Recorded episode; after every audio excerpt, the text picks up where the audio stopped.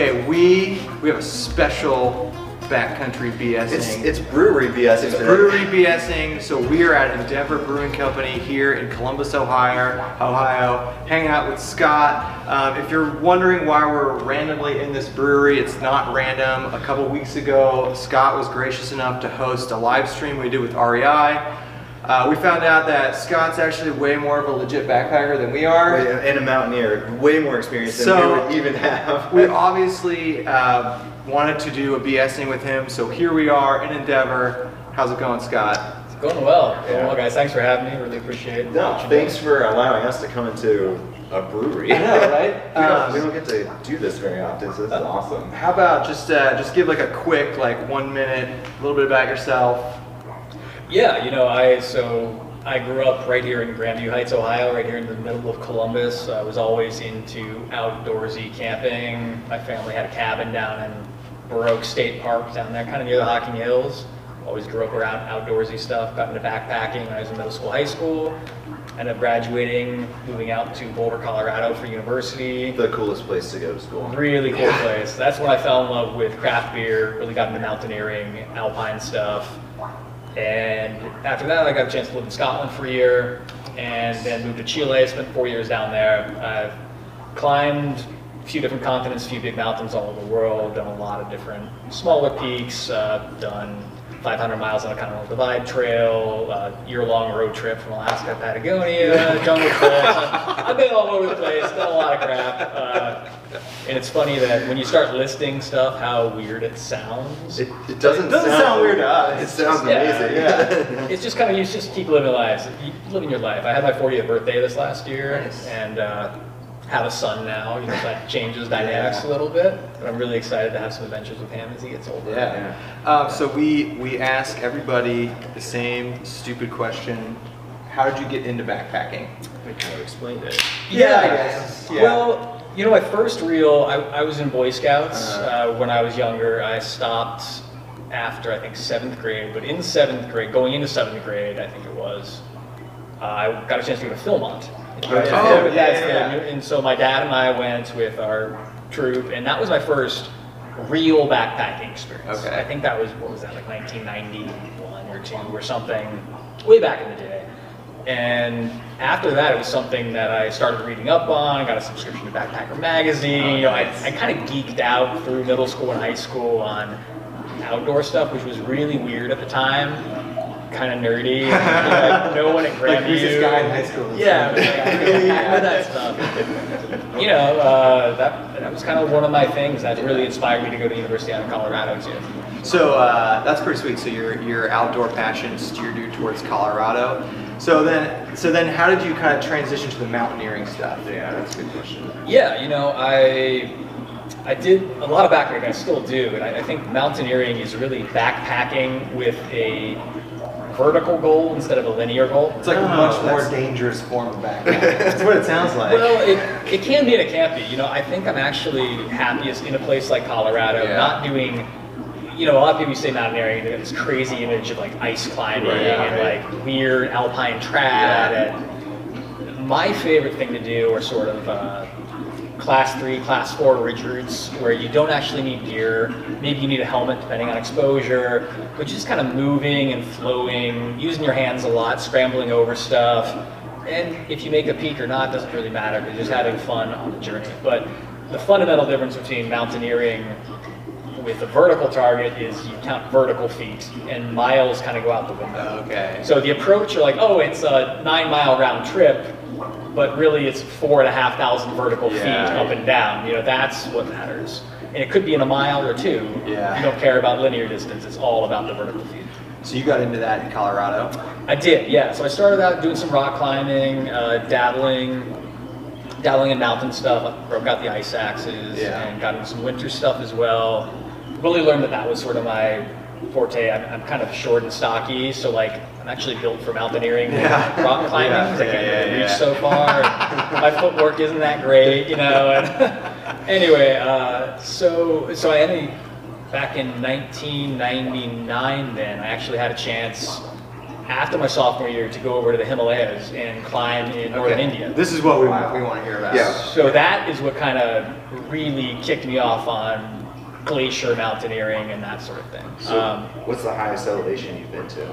so the highest elevation I've been to is Aconcagua, which is the border of Chile and Argentina. It's just under 23,000 feet. And it's the highest mountain in the world that's not in the Himalaya. Really? Wow. Yes. I didn't know that. That's that's in the Patagonia area, right? That's well, it's actually central, central Okay. Chile. So basically, right between Santiago and Buenos Aires, uh, Mendoza, Argentina is the Okay. staging point for that wine country, all that. Okay. Uh, Patagonia doesn't have much altitude, so Fitzroy, like on our cans and on my T-shirts. Yeah. My son's name too is Fitzroy. Nice. Uh, the altitude there isn't big. Uh, Torres del Paine also. So if you're talking about backpacking, like the W and the O down in Oh yeah. yeah, Torres yeah. del Paine is the world class backpacking. You guys are talking about going there. Yeah. That is where you want to go. go. It's unbelievable. So highly recommended. Yeah. Altitude's not an issue. Right. Okay. It will rain on you for 50 Yeah. straight days. Yeah. The winds can be insane and just constant 35, Yeah. 40 mile an hour winds just beating you to death. But uh, altitude's not an issue. Um, So what did you what do you have to do to per, since we're we know nothing about mountaineering except Yeah, no. if there's a trail we'll just walk up the trail. yeah. What talk Yeah, about so like what do, you, what do you have to do to plan to like go to twenty three thousand feet? Like how do you accomplish that? Yeah, that's so. So first of all, you have to. There's a few different styles of mountaineering, right? So one is alpine style, which is fast, light, and quick, and the other is more expedition style climbing, and that's where. So for example, Aconcagua, if you're trying to do it alpine style, you try to climb it in basically a day. Oh, From an okay. advanced So like place. fast packing kind of. fast packing, Yeah. but you have to be pre-acclimatized. Yeah. so Right. you will have spent days and nights at altitude, Yeah. getting yourself ready, and then you just you hit it hard. Uh, expedition style is where you actually climb to allow your body to acclimatize during the climb. You have just like if you're going on a long trail, you have to be in really good shape going into it. You don't get in shape on the Continental Divide Trail or on the Trail. A lot of people do. Some people try that. You know, uh, you're always better. You have to have your baseline skill. But even coming from Ohio, you can train and just be in shape, really hammering your legs, Right, getting yeah. your lungs. But mountaineering is kind of a very different, different, uh, I guess you'd say, type of shape than running, for example. Yeah. So a lot of times, distance runners and mountaineering are almost polar opposites Really? in the sense that you never want to elevate your heart rate while you're mountaineering. So you're slow and steady.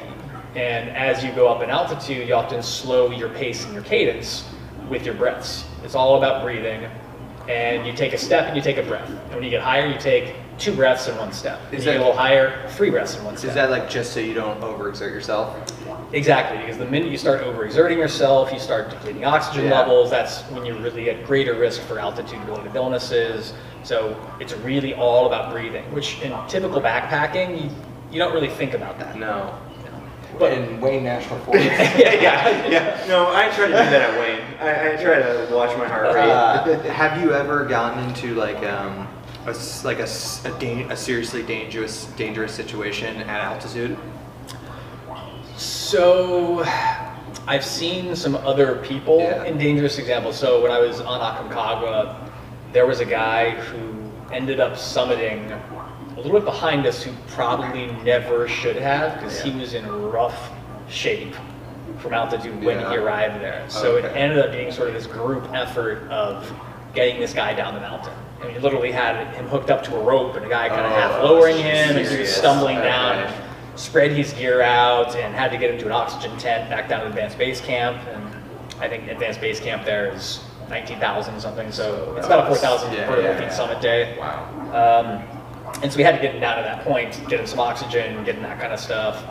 That was that was rough. Yeah, Um, yeah. I think personally, like I was out in uh, with a good buddy of mine, John, when we were out in Indian Peaks Wilderness, just uh, west of Boulder in Colorado, Nederland area. And there's a really cool, fun mountain that's uh, Arapahoe Peak, South Arapahoe, North Arapahoe. And you can get up South Arapahoe just on a trail. Just walk on up, and it's 13, 13 and a half thousand feet. It looks over to Rocky Mountain National. Oh, You can see Longs Peak from there, and the glacier that feeds uh, Boulder's whole water supply, and a lot of Denver's too. But then they've got this like class three ridge route that wraps around for about three quarters of a mile to Yeah. north Arapahoe. That's really kind of scrambly and not super technical, but a lot of fun. Yeah. And so John and I did that. And so we got up there, we went around the ridge route, we got on this other peak, and then we looked off, and what had been blocked for us by the entire ridge the entire time was this big thunderstorm coming. you know, and that's always the risk in Colorado. Right, of course, right, we were up yeah. there. This is probably 11 o'clock in the afternoon. It looked like a beautiful, gorgeous Yeah. sky. You always want to try to be off the peaks in Colorado in the summer by noon Okay. Oh, because those afternoon thunderstorms can be legit Right. right. and we were like, oh shit. So we had to scramble back across all this stuff. Busting ass for that. Just as we were getting back to that last little, the safe part, so to speak, and going down this tail slope is when the thunder started coming in and the rain and you know the lightning up there is just sketchy. Yeah. As we're going down these uh, this talus scree slope, I just hear this oh crap behind me.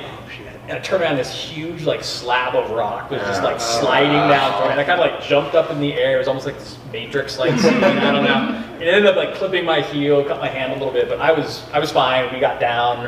That was probably the the sketchiest moment Sounds pretty sketchy. I've ever had uh, in the mountains, and I guess I'm blessed that. That's not. I mean, We haven't considering had where you've anything gone. like that. That's that's not that bad. I mean, Not that bad. You've got you've come out pretty unscathed. Yeah. Um, so it's kind of hard to say like pick like a mountain range that you feel is like probably like your most favorite, but like His you've son's been, you, named after one. I, I know. You- I mean, you've been all over the world. Like, what, what, if, like, what mountain range or what place do you feel like probably for you is is your most favorite place to go to? I think that's really kind of, you know, it's very actually a similar question when people ask you, what's your favorite kind of beer? Right. Like, what's your favorite mountain? What's your favorite region? Yeah. What's your favorite range? And, well, what's the weather like? What's the temperature like? Yeah. What's the trip like? And I have a few favorite areas, like Colorado to me in the Rockies. I feel super comfortable out there. I know the terrain really well. Uh, I've done a lot of the 13 and 14,000 Yeah. foot peaks out of there, and I can just have a lot of fun playing there. I kind of consider it a second home. My parents have a house out there, and I spend as much time as I possibly can Yeah. out there. Um, and that's just fantastic. So for scrambly, alpiney type stuff, it's just gorgeous. Uh, there aren't any real glaciers though, so if you want glacier mountaineering type stuff, I mean, Alaska is just amazing. Denali is such a beautiful mountain. And the Pacific Northwest, North Cascades, north of Seattle there, unbelievable also. I'm also a huge fan of like Utah for desert stuff, so Yeah. Canyonlands, Escalante, the Yeah. Moab area, there's unbelievable Anasazi ruins, archaeology, all that sort of thing. You can see why we're talking to him. Yeah. so, so, um, have you done much like mountaineering in Alaska? So I've only climbed Denali in Alaska. Only. So the main thing. yeah.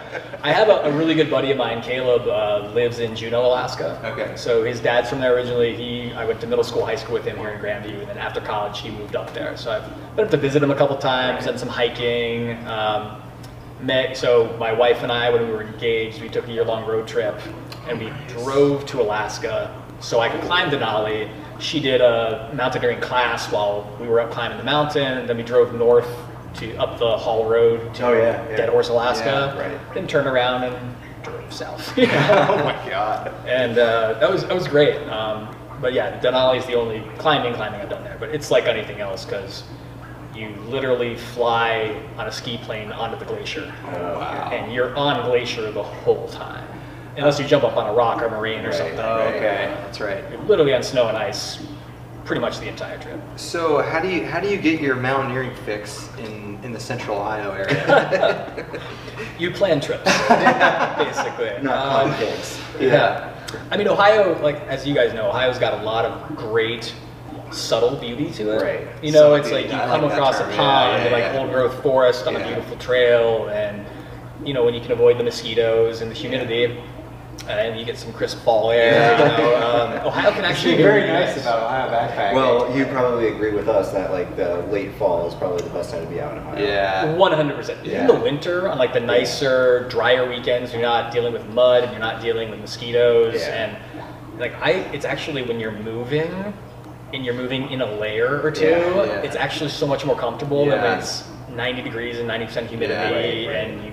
Just eating spider webs. Oh, left and right. dude, yeah, it's just bad. So we've we've gone this whole time without talking about beer yet. Yes. And I feel like That's a disservice. I would like so. Yeah, Let's talk about how you got into brewing beer. sure thing. So how did you get into brewing beer? Good, Yeah. interesting question. Funny you ask. No. um, so I was living in Boulder, Colorado, and out there, obviously, it's a craft beer mecca of sorts, and so I was actually exposed to good beer yeah, yeah. early on. Uh-huh. Why aren't we in Boulder? Craft beer. Great question. Craft Yeah, beer, the. I can't afford Boulder. This is one thing I want to talk to you about. The Columbus craft beer scene has exploded. It really has. But we'll, we'll get there. I still want to hear about the genesis of all this. Sure thing. Um, so I got just into beer just being in Boulder, and I actually started doing some home brewing when I was out there, and got kind of into that. So I learned, you know, I studied some biology when I was out there. It was Yeah. literature and biology, so the science behind it and kind of how it was made really interested me.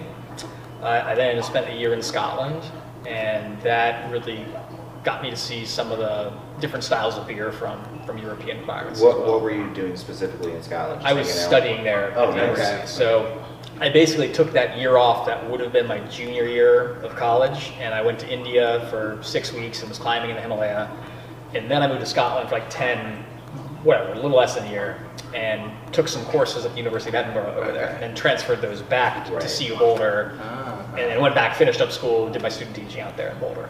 And uh, yeah, that's, So then, so then, how did you get? How did what? How did you get back to Ohio and get? Yeah, into why, the brewery why, why did business? you why did you come back here? that's that's kind of rough. Um, so, ap- so after after that, I was out in Denver and I did my student teaching. Was teaching out there, and I got a job opportunity in Chile. So I took that in Santiago, Chile. I thought I'd spend about a year down there, and spent four years down there. Oh, okay. And you were you were teaching. I was teaching, Okay. yeah. So What were you I- teaching? A few different things. So the first year I was down there, I was teaching other people how to be English teachers. Okay. So I was a TEFL course instructor. Oh, so okay. the one month crash course, and you have a college degree, you want to live somewhere cool and teach people how to teach English. Yeah. You take this class as certification. Oh, so okay. I was an instructor for that course in Santiago.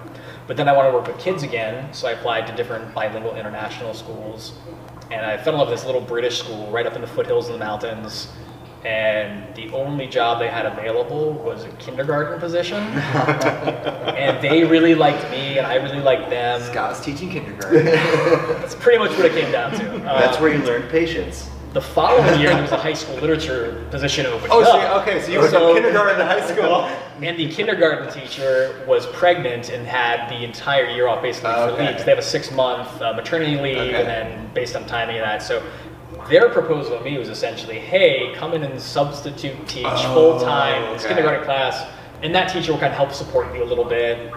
And then next year, we've got this high school lit position that you just slide into. Okay.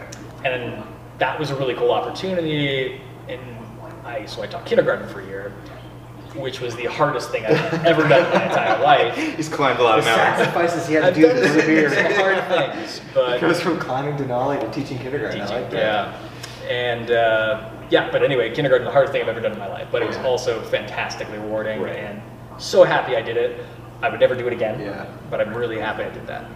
And then so I was down there for about four years and I was thinking, well, what to do next? And I, I thought I'd probably want to get my PhD. So actually, Nice. Ohio State had really good programs in both linguistics and comparative literature, sort of the area I was looking at going into. I came back here and my dad had started the business, you know, 30 years ago, and I kind of worked with him a little bit over the summer, and it was a little more interesting than I thought it was going to be. And then there was an opportunity to sort of open up my own business in a similar sort of field and kind of learned that a little more. Okay. Kind of fell into that, and then a couple years later, this happened? Started opened up a brewery. Some people. Um, how like have you like how wild is that? Has the brewery ride been? I mean, because I, I feel like Columbus, Yeah. and I, I would really like your thoughts on this. The, the craft beer scene in Columbus has like exploded. It really has. So like like how I, I want to hear I want to hear how that how that is from the owner of a brewery. Like are you? I'm assuming you guys are experiencing like this boom in craft beer throughout like the city of Columbus. Yep. And like how I don't know how is that. How long is that boom gonna last? Are we at the? Are we- are are at the bubble? Yeah, I mean it's it's it's really an interesting sort of thing. I think uh, to some degree we can look to other more mature beer markets that are Like, maybe a little bit ahead Denver, us, like, Denver, Boulder. That's what like like comes to mind. yeah. Portland, Oregon, Yeah. Northern Southern California, some place on the East Coast too. Yeah, right. um, those those places when you think craft beer, you automatically go to. And what's interesting about all of those markets is they kind of go through, I would say, progressions. Yeah. And a lot of it is actually about the consumer base being educated and knowing what's going on. And if you had come to Columbus, like I moved back to Columbus about 10 years ago, and the beer market here was largely uneducated. Right. But of course, educated I- I people would here. agree with that. Few no, I, would. I moved back to Columbus in 2009, 2010, like same time. I was 2007. Yeah. Yeah. and like there were, I don't even know, like you had Columbus Brewing Company, that was it. Yeah, Barley's, Columbus Brewing, Yeah, and Barley's, Elevator, yeah. the only three Yeah. around, and you know they're all decent breweries. Yeah. I really like Smokehouse and Barley's Yeah. and all that. Yeah. Um, and you know you'd be lucky to find a Sierra Nevada on tap, Right. or like I anywhere I'd go, I'd ask for Newcastle because they always had a bottle of one scroll away somewhere. And that was pretty much your only option. You know what I mean? Yeah. Uh, maybe Sam Adams or things like that. And it was hard to find good craft Yeah. beer, so not many people knew about it. And then what happens is you ride the IPA. Right. yes. I was so waiting- true. I was waiting for us you to ride get to the IPA. Yeah, you ride the IPA. And like we've got a great IPA.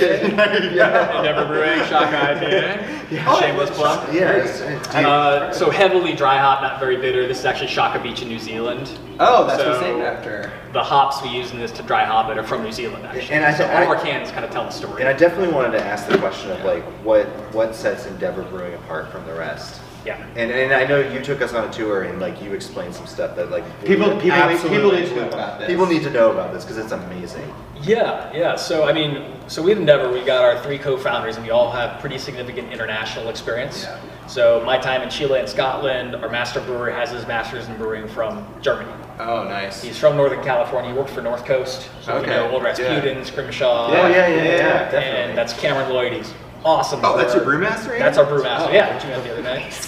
Um, and then Tyler Provo is another amazing young man who worked for a brewery in England, more brewing for a while. Okay. Has connections in brewing in Italy and other parts of Europe. And so we realized that The that powers combined. sort of unites us all. How did you meet those? How did you meet those other two guys? Um, I met them around town, Okay. uh, and the, the brewery that was here previously, we Yeah. all had connections Right. to uh, in different different ways and components, and we just went Okay. went from there, you know. Um, but like this lab lager that actually we're all drinking Yeah, right now, delicious, way. sort of tells our story. Delightful. Um, we so every single one of our beers we design holistically and from the ground up. A lot of breweries will make one or two types of Yeah. beer and put different adjuncts in them and call them 15 different types of beer. Yeah. So a lot of times when you walk in and there's 20 beers, 15 of them are IPAs. Right. That's what's and they just like chain, they cut them like a little bit with other stuff. Exactly right. Yeah. Uh, and so we have we have a three vessel brew house, which allows us to temperature control on mash, meaning we can focus the body of the beer through temperature control. It's a kind of a technical process. Um, so for brewing geeks out there, you know exactly what we're talking about. Everyday people, maybe not so much, but we can make a true Hefeweizen, for example, like this, because we can work with over 50% beer, handle the extra protein in there, Ah. but so, for example, our Latin lager, this uses barley from Chile, from Patagonia, and that was the inspiration for this beer. So I went to Cameron and Tyler and said, I've, I found this barley, this malted barley from Patagonia that I would love to make a beer out of, and a really underserved category in craft beer were lagers, Yeah. like nice but quality, crisp, refreshing lagers. And so Cameron loved the idea. He, you get a little bit of the sweet corn tortilla flavor to it. Oh yeah, I tasted that. It's like a fajita. And so he uses a little bit of flaked corn in there to add that flavor and texture. And You can taste it. you can taste Yeah. it a little bit, right? It's Yeah. delicious. Some people like the corn syrup rice thing that you guys all probably heard about from the Super Bowl and stuff. Oh, Some people oh, freak yeah. What was it? What was that all about? That was It's weird. just it's kind of weird. Yeah, Yeah. I- we're not going to go there. Talk But- about that offline. corn, corn in North American brewing is actually really important. right. Yeah. Basically, in the 17, 1800s, when immigrants from Europe were coming to the United States and North America as a whole, the only barley they had access to was effectively hog feed. Oh. And so it didn't make good beer. It would make this really kind of thick, gross end product, soupy beer, which wasn't really refreshing if you're a farmer in the Midwest or, you know what I mean? Yeah, yeah. So what they found though is if they took the local cereal grain, corn, and used that in their mash bill, it would lighten up the recipe and then play well with that style of barley. So they could then simulate some of the beers that they were used to drinking back in the old world. So us using corn in this is actually a nod to that history. Oh. And some people say, oh, well, it's cheaper. But the corn we use is actually a high quality brewing flaked corn that's more expensive than the barley we use. So it's, it's actually It's more expensive. a more expensive process and a more expensive ingredient to utilize. But we really like that kind of a texture and that little hint of corn tortilla that's added.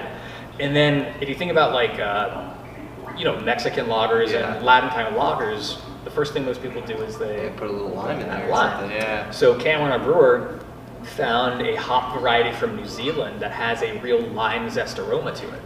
So he dry hops this beer with a little bit of that. So you actually get a little Yeah, bit of a lime built in. Oh, you can smell You can smell it? Yeah, Yeah, yeah, yeah.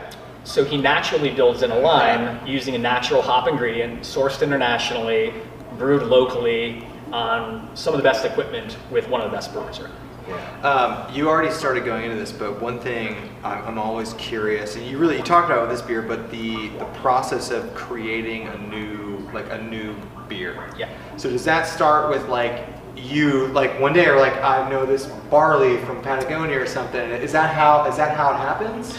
You know, it's that's the fun part of the job. Yeah. You know, it's kind of going through that stuff. Um, and we get we get inspiration and genesis from all sorts of different angles. Yeah. So, for example, the Latin lager, yeah, it was like, hey, I want to use this ingredient Right. to make this style of beer that's underserved in the Yeah. craft market. And then where does that go? Like, follow the lead and see where it takes Yeah. you. Um, other things are more like Oh, like so, for example, the Hefeweizen. We need we need a wheat beer Yeah, that right. appeals to the people that drink that. We need an IPA. How can we make this the best ingredient list, the best version of what we want it to be, what we envision it to be?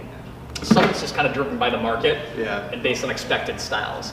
And other things are just pure dumb fun. Right. Like uh, my wife and I this last year, we took a trip together. Uh, so we've done this thing.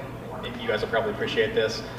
Now that we're parents, rather than give each other crap every year, we're gonna start taking a trip together between our That's- yeah, birthdays. Yeah, we do that, yeah. Absolutely. And the wrinkle my wife added to it was that we're going to start taking years planning those trips, but not telling the other person where we're going. Oh, that's oh, fun. that's sweet. So this last year was my year to plan. Okay. You take her And to, you know, I took twenty thousand Iceland. dollars, twenty thousand Yeah. feet. No, we didn't do that. But uh, we went to Iceland. Oh, she nice, got a nice. dates and she got a packing list. Oh, that's awesome. And didn't find out till we got to the airport gate That is so. That's that cool. said Reykjavik. It's romantic too. Yeah, where we're it's- going. um, so anyway, we were there, and we're actually with REI on March 20th. Uh, Okay. Sign up for it when you see it posted. They're they're going to be coming here. We're going to do an Iceland travel. Oh, nice. that is there go. awesome. If you're in Yeah. the Central Ohio area, check that out. Yeah, that's awesome. and That's we are in the next week or two brewing a pilot batch in our little uh, one barrel system over here for that event. So an Icelandic inspired beer. Oh. Iceland's so- so, hot right What now. uh? Iceland, not Iceland, so hot right now. So hot What's an Icelandic inspired beer? So most of the beers when I was over there, uh, it's really expensive when you're there. Yeah. By the way, so the beers were like fifteen to twenty five dollars. it's that expensive? It's Vegas prices. Oh wow. It's nuts. Yeah. so I didn't have a lot of volume of beer over Okay, there. that's fair, that's uh, fair. The the pro trip tip is buy the beer at duty free going into the country. Oh, and there are a few places in. you can That purchase before you enter. And then we rented a camper van Yeah. and just drove around Oh, the island for nine days. There's definitely a few popular backpacking YouTubers have done that as well. Yes. So And people are very inspired by the van life right now. Yeah. van life is spectacular. It's so That's the right way now. to see. Yeah, van life so hot. that Hansel. anyway, um, so yeah, so I, a lot of the Iceland beers that we found had a few things in common. So a little bit of wheat is Okay. pretty typical for like a Northern European climate, I guess. Uh, Anastar is a big spice, like Icelandic Never even Anastar, heard of that, which is like the flavor in black licorice. Okay. Oh, okay. So that kind of flavor, but it's more of a mild, less sharp. Okay. But there's like a lot of like European liqueurs that Yes, Yeah, that that, utilize yeah. that, like the aquavits and Yeah, things like that, and right. Scandinavian sort of culture, um, and then sage for whatever reason. So we're effectively brewing a light, approachable, slightly weeded beer with some anastar and some sage. We're, we're working out the recipe Yeah. Concept, but it will be a beer like that, inspired by. So uh, I- I'm assuming like the, the the testing process is pretty fun. like your master brewer, does he does he like Yeah. like how does it work? Does he like create like a couple different varieties and you guys all test them all and you're like, oh, I like this one, and then like the recipe kind of gets engineered towards that. Is that how it works? Yeah, so it that kind of that takes a few different processes depending on Yeah. what we're doing. So if these tanks behind us are 20 barrel tanks, they make 40 kegs at a time. Okay. 40 standard half barrel kegs. We also have a pilot brewery that makes uh, one keg and then one smaller keg. That's So like a testing facility. Yeah, and that's in this room over to Okay. our right. So actually, to your left, by our garage door, there's a tank right there that's fermenting away also. That's a Ah. batch of beer called Columbus Gives Bock. It's a Maibock, and Columbus Gives Back is a local charitable organization, Okay. uh, and we brewed that beer with them as a charitable thing. They're having their 10th year anniversary here at our brewery Oh, here in March, and we're talking about actually brewing a big batch of beer with them, where a portion of all the sales will go to their organization to fund local. So this brewery is like, I mean, it's giving back as well. Oh yeah, every bit that we can. That's Um, that's so awesome. we every single. So my wife is our charity coordinator, Nice. and every single Wednesday, instead of having a happy hour, we give one dollar from every one of our beers I've seen that. to a charity. Yeah. yeah, I did see that. And we too. partner with different local charities, and we promote them and want them to come in and participate and brew beers with us and do things. We love the charities that want to participate and want to engage Yeah. with the community that we can then engage with, and then we can help them out a little bit and throw them a buck from every beer. That's awesome. Um, another thing, Andy and I were we were actually talking about this on the drive over is so if you're not familiar with the Columbus area, this this brewery and bar specifically is is known as a Columbus Crew slash soccer bar. Yes. How we were talking about this, like how Why? wh- wh- how did soccer and craft beer get so associated with each Yeah. other? Yeah, it's, it's Like you know you know what I'm talking about? Like it's like definitely a thing. yeah. And soccer's so European, and Europe isn't like it's not like a super craft brew place. It's a yeah. So so it's funny because Europe never had prohibition. Right, so what yeah. they didn't have a plowing of the field, so to speak. Uh-huh. So their their big beers are much better quality in general than our big beers. Like Scotland like has a Bud versus like a Budweiser or something. Yeah, okay. yeah versus give me a McEwan's any day, Yeah, which right. is Scotland's national brand kind of thing. Um, so that's one thing that they have going for them, so to speak. But you've got to remember that soccer is sort of the world's game. Right, It is right. the most popular sport Right. in almost every region of the world. And if it's not the most, it's normally number two. Yeah. You know, uh, the United States is the exception of where it's like Right. five or six on the Yeah, yeah, list. yeah. But it's a very passionate and growing sort of fan base Especially in Columbus, I feel like. especially in Yeah. Columbus. I think it's funny that also like a lot of times I'm a huge soccer fan and supporter myself. One of the first things I did when I moved back to Columbus was buy a season ticket to Columbus Crew. Nice. So I've been a, I've been a season ticket holder Nice. since 2007 or whenever Nice. it was I moved back, and I'm a huge fan of a few other teams around the Yeah. world as well. Liverpool, we do, uh, and Heart of the Midlothian, which is a Scottish team, Oh. and Chilean national team, and of course the U.S. national team. So part of it is just like we like soccer. Yeah, we yeah. genuinely like watching it. Yeah. So of course we're going to help support that community. Yeah. From my point of view, uh, how do I say this? Civilization and fermentation go hand in hand. That's true. If you think about the reason why beer, wine, and other fermented beverages were necessary, is when you have a concentration of people living in an area, you suddenly don't have access to clean water. Right, right. In the fermentation process, The alcohol cleans it- your yeah, water keeps it sterile. because it keeps it sterile. Yeah. And so you, you early, in early history, you couldn't have large population groups of people in an agrarian society living without fermentation of alcohol. So what is your what is your dominant source of sugar? Whether that's grapes in the Mediterranean or fruit, or whether it's grain in Europe, uh, rice in Asia, you know things like that. It's also a conversion of an easily storable caloric content. So you're taking things that would otherwise spoil and you're converting them to usable calories that are storable, right?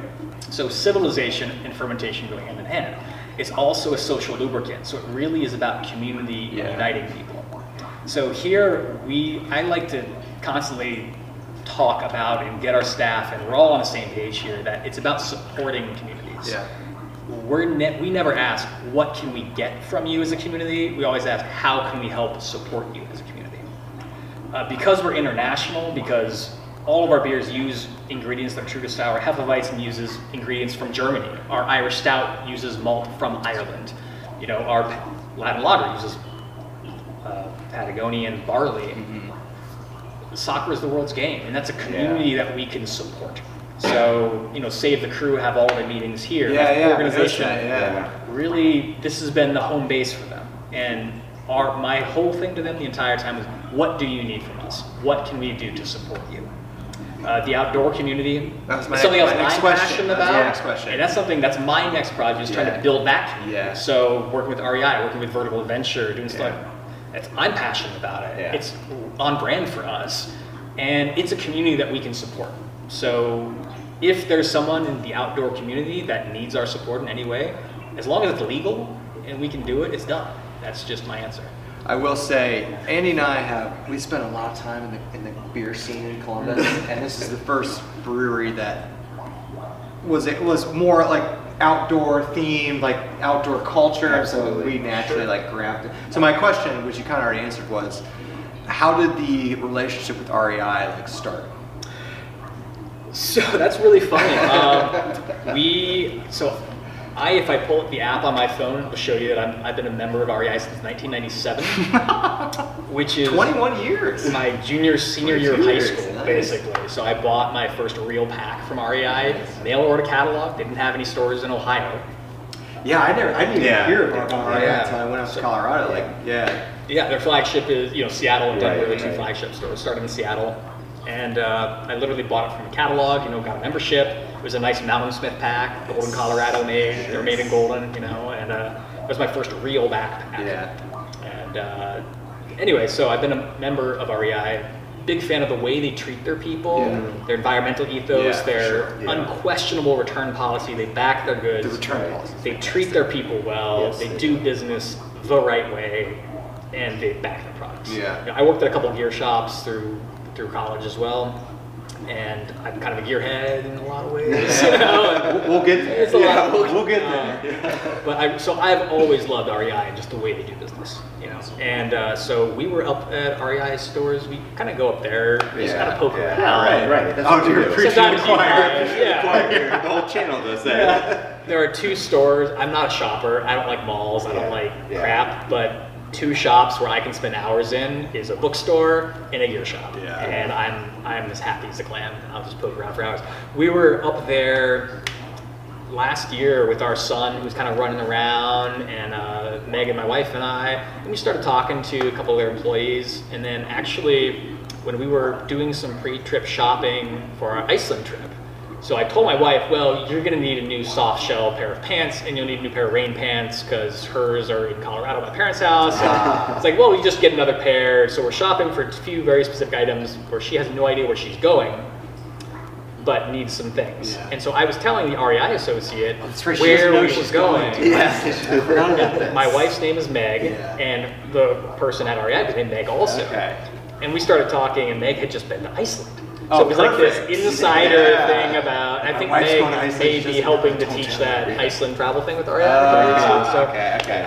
uh, awesome person. We started talking, Yeah. and we mentioned that hey, we're you know we own Endeavor Brewing down here, and oh well, we should do something together. So she put us in touch with Abby, who does their Yeah, outreach stuff and marketing, and we just started that genesis of let's start doing stuff together. And the first one was your guys' event, Oh, uh, that's turned nice. out really Okay. well. We're doing the Iceland travel here in March. We're talking about doing a long trail series of getting Wow. people with hiked the AT, CDT, and Nice. PCT. Yeah, and when you find out those people's names, let us know. Well, you've hiked 500 miles in the CDT, so are you did, are you one of the? Well, yeah, so I, I told Abby that I'd be happily happily talk about my experience. That was almost 20 years ago. That was in 2001 or two or whatever that was. And you know, I did the Colorado section. It's changed a lot since then. She was having trouble finding people who've done the whole thing, but I've since actually talking about this have met several other people. There's a guy uh, talking to at Vertical Adventures the other day who's done both the PCT and the AT. and He's planning a CDT hike. Oh, He knows a couple of buddies who've done the CDT. So. yeah, can we get a can we get a BSC? We'll do three of us and then that guy. Yeah. Of course, yes. Yeah. yes. It Here. fantastic. Yeah, Um, yeah. I'd, I'd love to bring him in. And he's a beer guy too. Yeah, yeah, we would love to do that. Absolutely. That'd be great.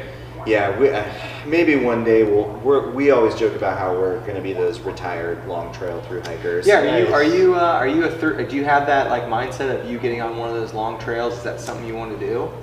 You know, it would be amazing. It's hard now that I'm a dad Right. and knowing, and especially I'm, I'm past 40, so you know you slow down a little bit. Um, I'm also when I'm backpacking something like that, I'm very much a an ultralight guy. Like so, when I did those 500 miles in the CDT, I made my backpack, my quilt, and my Okay. tarp shelter. Hold on. And my from Keep skin talking, out- but we're gonna come back. to that. my from skin out load was under 10 pounds before food fuel and water. Yeah, nice. So it was really, I'm, I'm a spreadsheet packer. Yeah. Like for any of my trips, I literally pack on a spreadsheet with weights and everything for travel or backpacking or climbing. But then I'm also like, I don't like to plan the trip itself. I like the beginning and the end Oh, point okay. planned Yeah. and figure out the middle. Right. So I like to be anal and organized when you're packing so you can be free Yeah. and not plan your trip itself. Does that make sense? Yeah. Yeah, Absolutely. you got to start a YouTube channel, and your subscribers will just plan your trips for you. That's, Yeah, that's, that's what we're experiencing right Oh now. God. Yeah, it's really nice. They It's even tell us- fantastic. They tell us where to resupply. Yeah, it's awesome. They offer to pick us up from the airport. No way. Yeah. Question. Question. How did you get into making your own gear? That's a huge thing in the gear community right now. Making my own gear. Yeah. Yeah. Yeah, it's it's funny because it wasn't always that cool. It's very cool now. It's super cool. I now. know. very cool now. You were doing it. before I, I school. foresee Endeavor Gear Company. It's it's weird that like many of the things that I was into when I was younger um, were considered very nerdy at the time. Circle back And around. Weird world, man. And now as a 40 year old man, I wish I were a 20 year old man and did all the same stuff. Because like I I love fantasy books like Lord of the Rings and like I played Dungeons and Dragons when I was a kid. Oh, super. and nerdy. now it's popular and cool, Yeah, you know. yeah. And like soccer was seen as being kind of nerdy. Yeah, and soccer's cool now, yeah. Now it's cool, and beer, craft beer, you make your Yeah. home brew, That's right. and now it's cool. And then gear and backpacking, outdoorsy stuff is now super cool. Anyway, so I was uh, first few years of college, and throughout college, I, I led trips for the hiking club and the outdoor program. at. Nice. So did some, you know, light organization trip stuff. And as a result, I got pro deals. So I had really nice equipment for 50%, 42% of cost, as long as you ordered it quarterly Yeah, and right. all that stuff.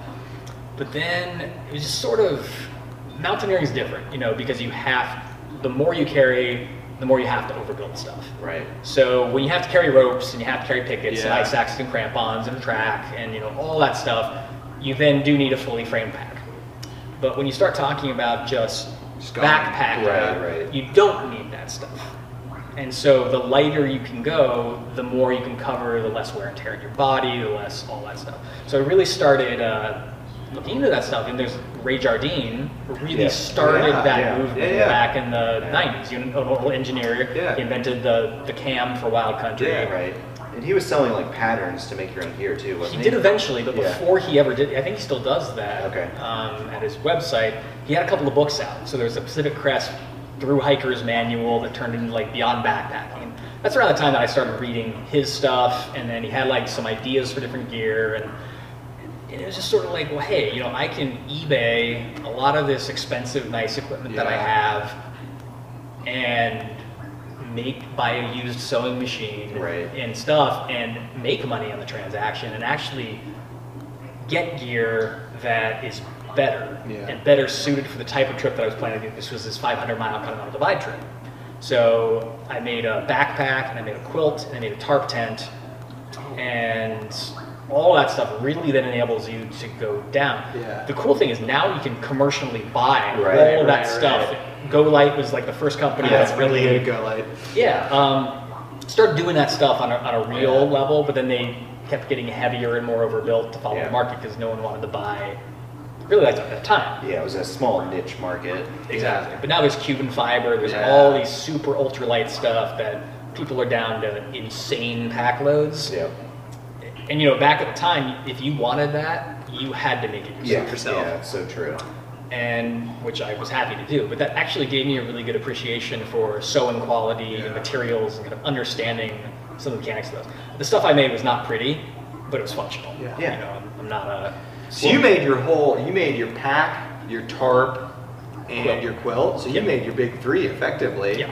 What did you, what did you, what were you using? Sill, like Sill nylon, Okay. 1.1 ounce sill nylon. Okay. For the tarp, I used a, uh, it was like a 200 denier ripstop for Right, the side of okay. the pack, a little bit of a 330 uh, Dyneema Yeah. reinforced for Oh, like, the okay. bottom of the pack and the back. Yeah. Uh, used a foam ridge rest for the structure of the pack, then also doubles as a sleeping system. Do you still have all this stuff? I have, I believe, the the sill nylon tarp. I still do. Okay. Um, yeah, it's 20 years old at this Yeah, point or that's- that's whatever. impressive. Um, I still have that, Yeah. and I think I still have the backpack, the quilt. I have gone through a couple iterations of it, and now I have a commercially produced down thermarest quilt that I use Ah. because it does take hours and time. Right, well, I can right, buy the same thing, and now my time is so much more valuable and tight than it ever was. We'd rather have you brewing beers Yeah. than making your own gear. Well, you know, Like we, we would. Um, it's like a new local gear company. That's true. What uh, in terms of gear, like what? This is awesome because you're gearhead like us. Like what is ex- like if you're going out, what is exciting you about gear? If I was like, go buy the most exciting thing that you're pumped about, what would it be? Um, oh goodness. I so I am, I'm a sucker for packs Right. and jackets. Yeah. Are kind of my two biggest. thing. Yeah. And that's just casual Yeah. or whatever. So I'm always excited about that next kind of thing. Um, I tend to appreciate simplicity in Yes. gear design, though. I think that. And I think we're living in a golden age of that now. Yeah. So back in the 90s and turn of the millennia, it was all about overbuilt, Tons of super pockets. tough, Yeah. Give me 90 liters. yeah, like, and you needed all this big, crazy, heavy crap Yeah. that you never actually need in the mountains, you know? Um, and this obsession with waterproofness, Yeah. that, like, in the backcountry, waterproofness doesn't really matter. It's about smart packing, it's Right. about knowing how to use your layers, and when things do wet, get wet, or moist, or damp, how you then Yeah. treat them, use them, Right. layer, dress, Yeah. you know, all that kind of stuff. Um, so being obsessed with things that don't make a big difference doesn't make sense to me. But yeah, so jackets, huge fan of uh, backpacks. Just Are you a? Uh, I'm assuming you're a tent camper. I tarp well tent and tarp Like, like, yeah. uh, okay, so you're, Ground- you're, you're, ground you're, a cow, you're a cowboy camper, maybe. You sleep on the ground. You sleep on the ground. yes, uh, as opposed to hammocks, which is I was gonna say, have you have you ever tried a hammock? I have. I tend to be a side and belly sleeper though. Works. belly Does it work? sleeping. So side sleeping for sure works. Yeah. Because we're side sleeping. I don't Okay. belly sleep though, so. Belly sleeping, people do it. Belly sleeping would be the weird. I don't know if I would tell Yeah. the belly sleeper tip, but you should. Yeah, you got. You should try it once. Absolutely, yeah. Um, but yeah, I don't know. But- Especially this part of the world, it'd be great. I Yeah, mean, in the extreme desert, right, Yeah, yeah, right. Yeah. you know, Yeah. or even the mountains sometimes. Yeah, if, if we ever luckily get on the PCT, which is our We goal, would, we would Yeah. tent. we'd or- have to tent the or first tarp part of for it. a while. Yeah. But one of the comments that you made, which I completely agree with, is about the simplicity. Yeah. Like Yeah. simplicity is is just so much easier to deal with and so much better on the trail, in my opinion. Like, yeah, there's some organizational freaks out there, and like, you know, hike your own hike, carry whatever you want to carry as Yeah. long as it gets you out. But, you know, those packs with like 10 million pockets and like, you know, every bell and whistle. Yeah. I, I, I mean, we're always challenging people, like, Literally the think yeah, like literally, they do have whistles on there. Yeah. Uh, yeah, the, we're gonna open up a can of worms with with crapping on whistles. So Yeah. and I'm gonna have to answer those comments. That's true. Yeah, and that's a safety thing. Right. That's Yeah. a great understanding. Yeah. and that Yeah. doesn't Um, actually make sense. But What uh, what's on tap for you in 2019 in terms of trips So, like, what are you planning? He planning? can't say. He can't say. Well, Well, we would. Do, well, it's your wife's turn this year. yeah. So the point is, my wife should be organizing Yeah. something sometime around or between our birthdays. She's Okay. August, I'm October. Okay. Um, so I don't know. Uh, we will be. We're going out to Colorado in April. Craft Brewers Conference is out there, so I get to go there for work, and I'll spend a week out there. Uh, my parents are going to be out there for a while. My wife and kid. Uh, meet up with some friends. I'll do some light hiking, Yeah. day kind of stuff. Maybe maybe get a 14 or a 13 or in while I'm out there. Just like 14 get one of That's those casual. It's really just a- I'll just get a, couple of those in. It's not That's as hard as awesome. it sounds. It's very No. approachable. Um, literally approachable. Yeah, and uh, then I'll probably get back out to Colorado sometime in the summer as well, and do a, maybe do a few more things out there. Last summer I rode out on a motorcycle and did a motorcycle trip out there, and God, you do a lot of cool Yeah. stuff. and then we plan to get back down to Chile with our son at the end of the year. When it's winter again, means it's summer down. Oh, Oh, okay. yeah, that's cool. Some fault, and then the whatever trip Meg takes us on. Uh, where do you Where do you think your wife's gonna take you? Ooh, uh, I really have absolutely no, no idea. idea? So the challenge I gave her, she she gave me a few requirements for the last trip, you know, that she would like, and one was a what was it? She would like a hike to be involved. She would like a beach to be involved. Iceland has beaches. Counts. counts, right? And um, and then she wanted like a day to just relax. And so we actually went to one of the spas down there where you're like the natural thermal Yeah, pool and like so black sand beach, thermal pool, and hiking in Iceland. So you know. Maybe not exactly what she had in mind, Yeah. but also ticks all the boxes. And my one thing that I requested from her is, let's go somewhere where I haven't been yet. That's gotta be hard. Watch, she takes you to like Tampa or something. We're going to Orlando, Cleveland. We're going to Toledo. I hear Des Moines, Iowa is lovely this time of year. Disney World. Uh, so we'll see. We'll see where she takes us. Um, I'm sure it'll be amazing. Yeah. Fun. And we actually have a lot of Chase Ultimate Rewards points ready Spend to uh, ready to use. There you go. Good, uh, good travel miles. That's pretty funny. Are you? Uh, so I'm, I'm assuming like, are you are you more excited to do mountaineering based trips than kind of backpacking based trips? Like that's your more your thing. You know, I there was definitely a time in my life where that was Yeah. the case, but for me, it's more about the trip as a whole. Yeah. You know what I mean? And kind of the, the journey is the trip. Yeah. And something that what's nice about a mountaineering trip, especially in a big mountain, so like Kilimanjaro, Aconcagua, Denali, it's something that you have to plan and get in the calendar six months to a year ahead of time. So it gives you a date to actually train for. And I hate gyms. I hate. I love doing stuff, but I hate just working out to work out. Right. But if I have something to train for, then suddenly I'm motivated. I can do that. I can get on that stair step or put pack weight on when I have that date on the calendar. And what's really nice about that is it's three weeks and you have a specific goal where it's sort of the itinerary, itinerary is almost decided for you because you only have so many ways you can approach yeah, doing yeah, this. You know what I mean? Uh, but uh, other types of adventures just appeal to me. You know, so maybe that's a jungle trek, or maybe that's exploring ruins, or exploring cities, uh, motorcycle trips, backpacking. It, it all kind of has the same genesis of spirit. You know, and that's really what it's all about. So. So one of the things you brought up too was, and I'm going to switch the subject here.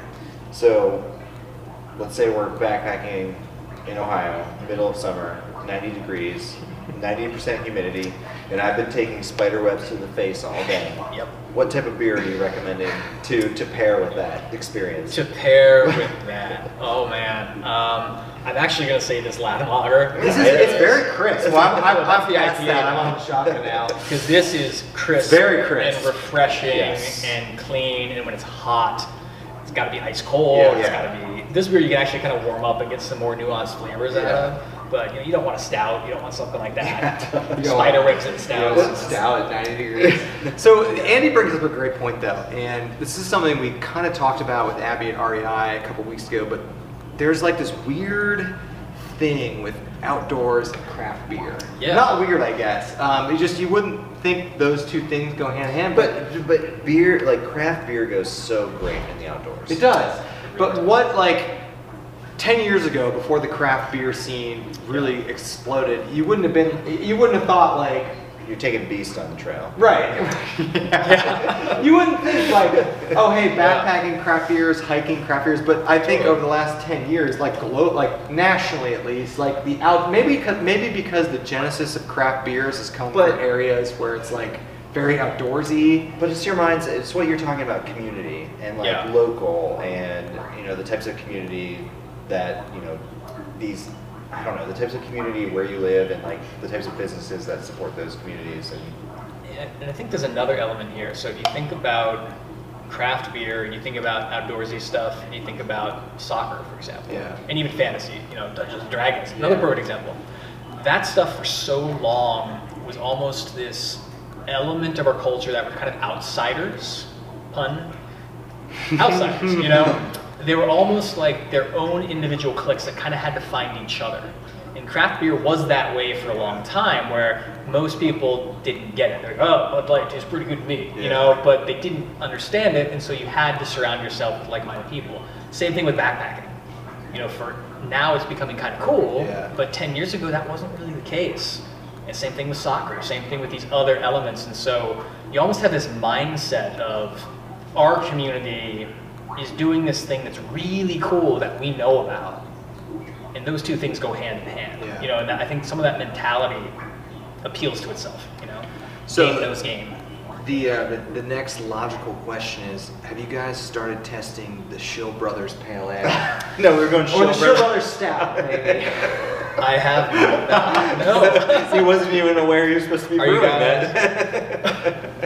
Are you guys home brewing? Or? No, no, oh, okay. no, no. Oh, you're talking about a recipe. We should absolutely do a beer together. you don't have to tell us twice. Um, so we should set that up because our, our master brewer Cameron loves climbing and other kinds of Yeah. things. He's like big into skateboarding and he does like quad skating. It's like a Oh. big like not rollerblades, quads. So Oh, he's yeah. out there doing like You know, tricks on that's making stuff. a comeback too. Yeah, Yeah, all this retro as well. Yeah. Uh, he rides motorcycles too. He likes all that stuff. Um, but we should have you guys come in and design a recipe and like do one of these Sure. while we're brewing That beer. would be awesome.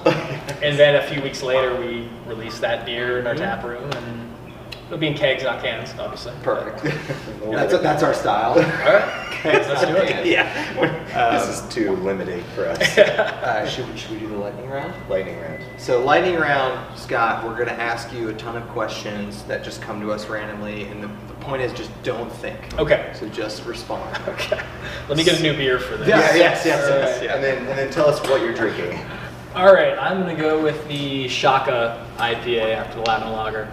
Again, this is an IPA low on bitterness, high on flavors, dry hopped with hops from three continents. New Zealand is featured on the can here. Shaka, serve culture. Nice. Uh, and again, there's a Sasquatch on every can, and since this is in New Zealand, Yeah, there's also a I'm trying to hobbit. Hidden. There the appears to be a mountain lion too. It's like a puma, yeah. A puma. Okay, so Jaguar puma. yeah, you're trail running in Colorado. Get attacked by a ju- juvenile mountain lion. How do you kill it? With your bare hands. Perfect answer. Perfect answer. It's a proven technique now. Yes, it is. It's actually been successful.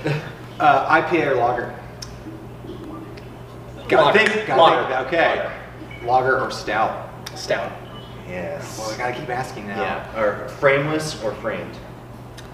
Frameless. Oh. Carbon fiber or aluminum. Carbon fiber. Uh, What context, you know, obviously. I don't know. Here. Here. Here. Okay, yeah, yeah. Yeah. Uh, down or synthetic? Down.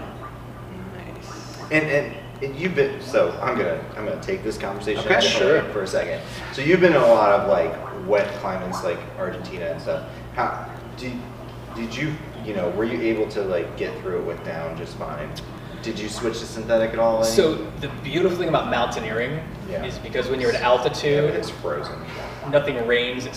snows. Yeah, yeah, yeah. So down, down, down, down. Okay, down. okay. And especially the weight and the compressibility. Right, Now, yeah. Pacific Northwest or Patagonia, probably a different story there. Again, my quote that I made synthetic because you don't have to do Oh. you don't have you actually don't require to independently isolate chambers like you do with down. Right. It's a sheet of material that doesn't require real uh, baffles. I was to say you don't need baffles. No in it? internal baffles are required for most synthetic I didn't know that. actually. Newer synthetic ins- installations like Patagonia's new micropuff Right, that are right. independent, that Yeah. function like down, you know. Yeah. So we have some revolutionary synthetics that are in the market now. They're actually kind of changing Yeah. the game. And then the dry down stuff Yeah, also. yeah, I mean, materials are just so much better. I know.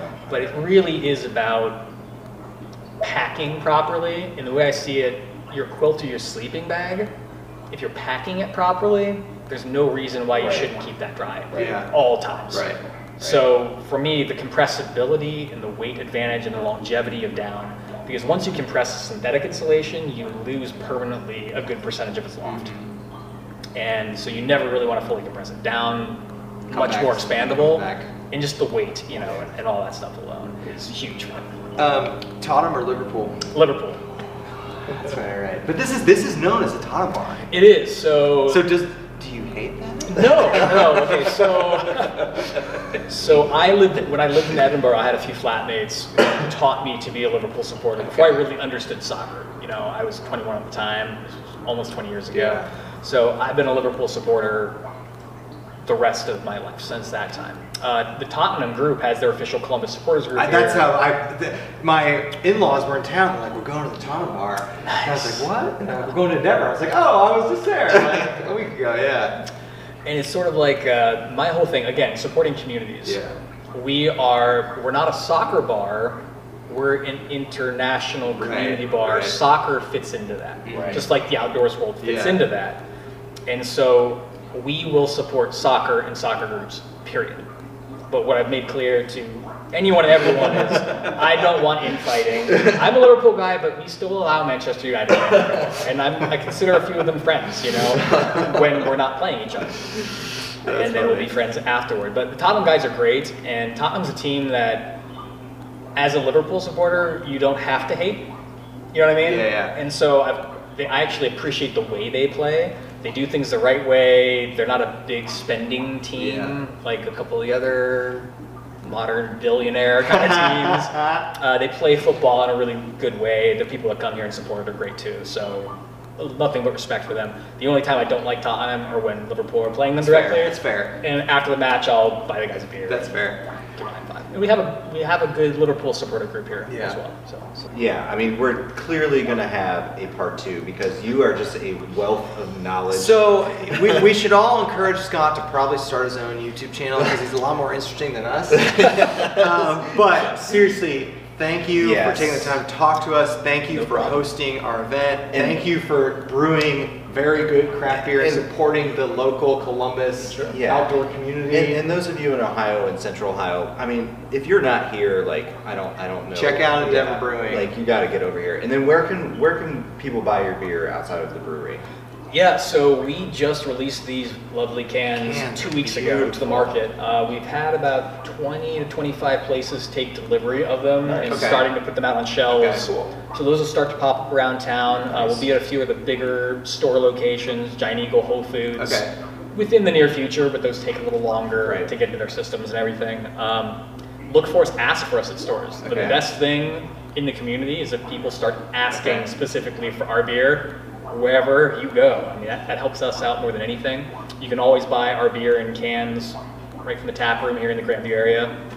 Uh, yeah, and then growing number of bars and restaurants also we've got on tap. So if you are in the Columbus, Ohio area or you're traveling through, please stop here, grab a beer. This is a great place. Uh, it's a great supporter of the community. Yeah, and we always talk about like support support the the, the companies that support us. So we're a big fans of that, and obviously, you So, we love um, beer, so We love we love beer. This is fantastic. It's just an excuse to us to come to a brewery again. It's fantastic. Uh, Scott, thank you so Yeah, much for taking the time to talk to us. We really appreciate it, and we will catch everybody on the next episode of uh, Backcountry BS. And maybe we'll be in a brewery. brewery. Yeah.